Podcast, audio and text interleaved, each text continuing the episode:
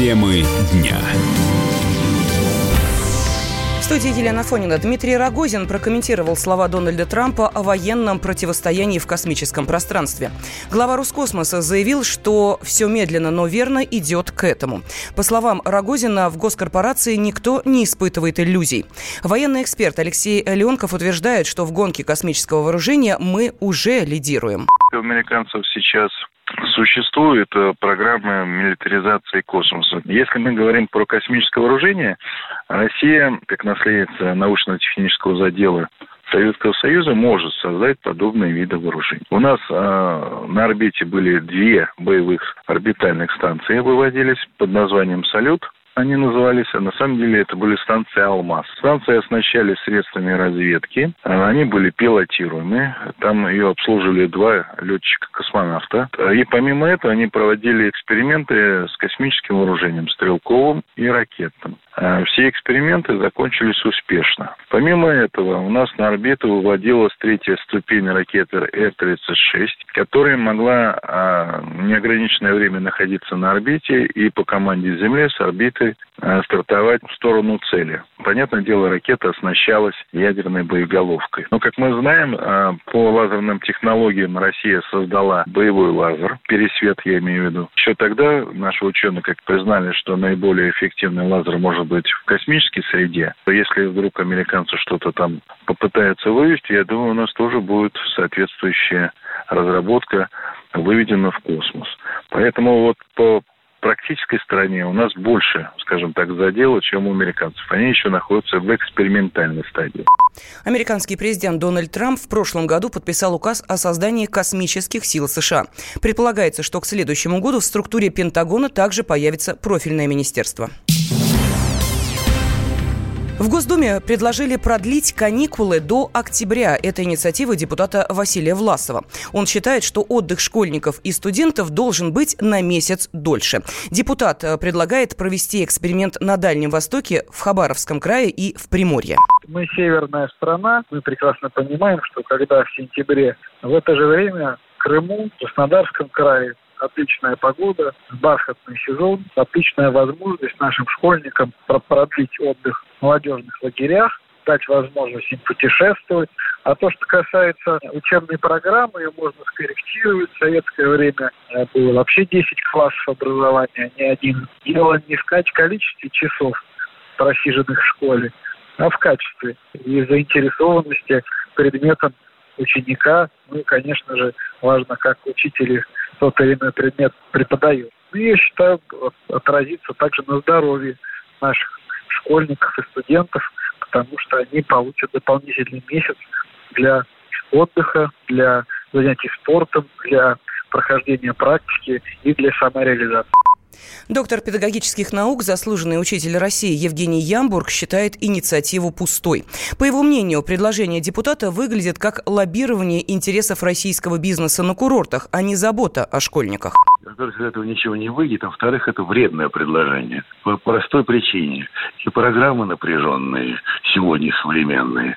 И сказать, что наши дети перегружены, это глупость, потому что во всем мире нет таких каникул огромных. Там даже начиная с первого класса все занимаются, и весь июнь тоже. Дети, которые расхолаживаются и, не знаю, и просто болтаются летом, их потом месяц-полтора надо еще в порядок приводить. Поэтому это предложение никакого отношения к детям не имеет вообще-то. В подтексте там лоббирование авиационных компаний, связанное с этим самым бархатным сезоном и так далее. Мало кого интересуют дети. Поэтому я думаю, что это одно из тех предложений, которые сейчас за последние недели сыпется из рога изобилия перед началом учебного года. Популистское, бессмысленное и, в общем, вредное.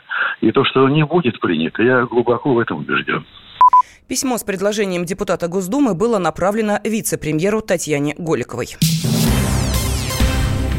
Священник Фотий, который стал фигурантом скандального крещения годовалого малыша в Мариенбургской церкви в Гатчине, может избежать уголовного наказания.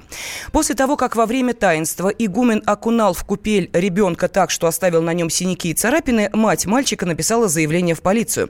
Но будет возбуждено дело или нет, пока неизвестно. В истории разбирался мой коллега Дмитрий Делинский. Неистовый священник из Ленобласти отделается легким испугом. Игумену, который крестил младенца с применением физической силы, все-таки не грозит уголовное дело. Окончательное решение по этому поводу еще не принято, но все к тому идет. Об этом нам заявила мать пострадавшего ребенка Анастасия Алексеева. Мне сказали сразу, что есть две статьи, либо угроза жизни, либо тяжкие. Этого нету всего. Дело уголовного не заведется никак. Но об этом говорили сразу изначально, что, по сути, если бы не было такой огласки в интернете и так далее, то даже бы полиция не разбиралась.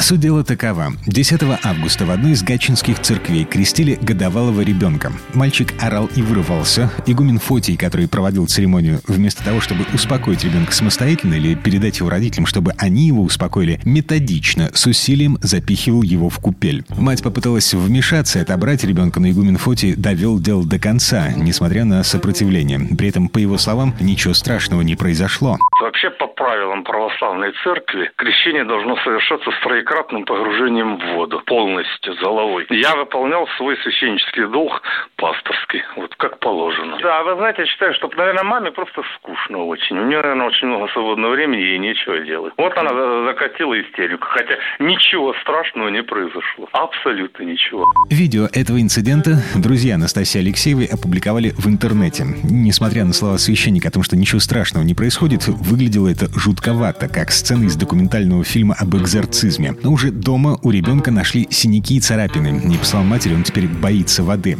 Грянул грандиозный скандал. Мать написала заявление в полицию и в прокуратуру. Петербургская епархия отстранила игумена Фотия от служения, запретила ему носить рясу, а в московском патриархате назвали этот инцидент безумием и дикостью.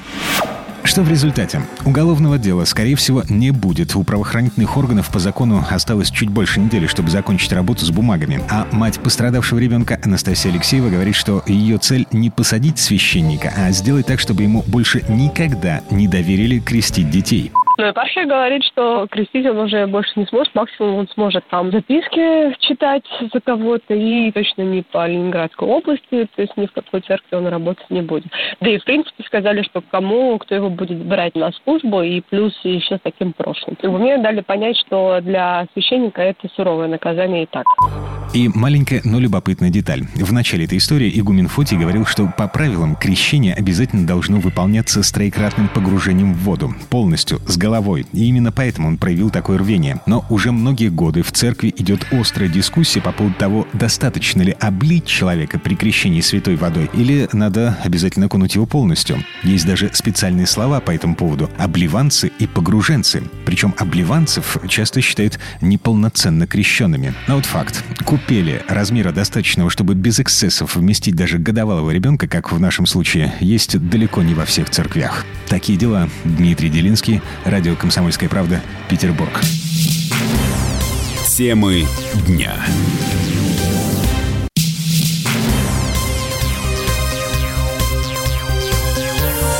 Темы дня. В студии Елена Афонина. Россиянам разрешат выкупать свои долги у банков. Минэкономразвития подготовила изменения в законодательство, которые могут сделать жизнь закредитованных граждан легче, пишет «Коммерсант». Российские банки и микрофинансовые организации будут предлагать заемщикам выкупить свои просроченные долги по продаже, до продажи коллекторам. Экономист Денис Ракша рассказал, как это поможет в случае заемщиков и может ли это исключить мошенничество с выкупом долга. Во-первых, чем это отличается от досрочного погашения? Выкупаются долги с дисконтом. С дисконтом, как правило, большим, до девяносто процентов он доходит. То есть, если вы должны банку миллион, то вы можете выкупить у него свой долг за там, девяносто-сто тысяч, если банк еще не успел отдать его коллекторам. Сейчас сам должник выкупить свой долг не может, но это может сделать за него его доверенное лицо. Это не афишируется, конечно, и считается, что выкупает долг независимый человек, но реально это человек, с которым должник договаривается и который выкупает для него его долг вот с этим большим дисконтом. Вся разница в том, что теперь, судя по всему, сами должники смогут выкупать свои собственные долги с этим большим дисконтом. Это просто упростит ситуацию и для них, и для банков. Предполагается, что такие правила будут распространяться только на добросовестных заемщиков и не коснутся злостных неплательщиков. В Сочи отгремел международный музыкальный конкурс «Новая волна». В нем победила албанская певица Инис Нэзири. Жюри оценило ее выступление высшими баллами. В честь закрытия состоялся гала-концерт, на котором спели российские поп-звезды. Хедлайнером вечера стала британская исполнительница Рита Ора. С подробностями из Сочи корреспондент «Комсомольской правды» Мария Ремизова.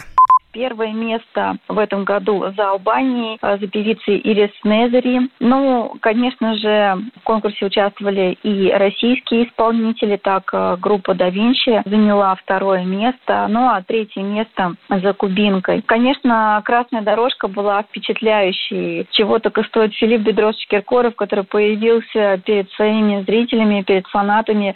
Сложно сказать, то ли в костюме пчеловода, то ли в костюме невесты, потому что очень уж вуаль или даже не знаю, какое определение дать этому аксессуару, напоминало такой свадебный немножко. Флёр создавался. Конечно же, молодая мама Нюша в экстремальном мини порадовала мужскую половину своих поклонников.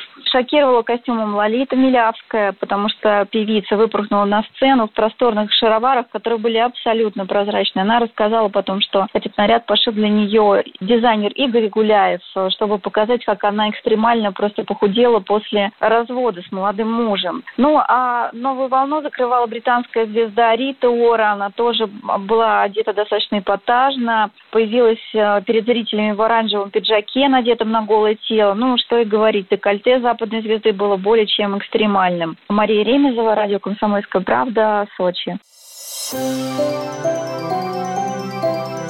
«Комсомольская правда» представляет. Как тебя зовут? Давид Шнейдеров Давид. Почему тебя назвали Давидом? Мама говорила, что звезда родилась. Давид, мы делаем тебе предложение, от которого невозможно отказаться. Синяя или красная таблетка? Я возьму большой куш. Окей, тогда ты пустишься во все тяжкие. Мы всегда платим долги. Самые лучшие фильмы и сериалы по субботам в девять ноль ноль с Давидом Шнейдеровым. Целых два часа смотрим кино по радио.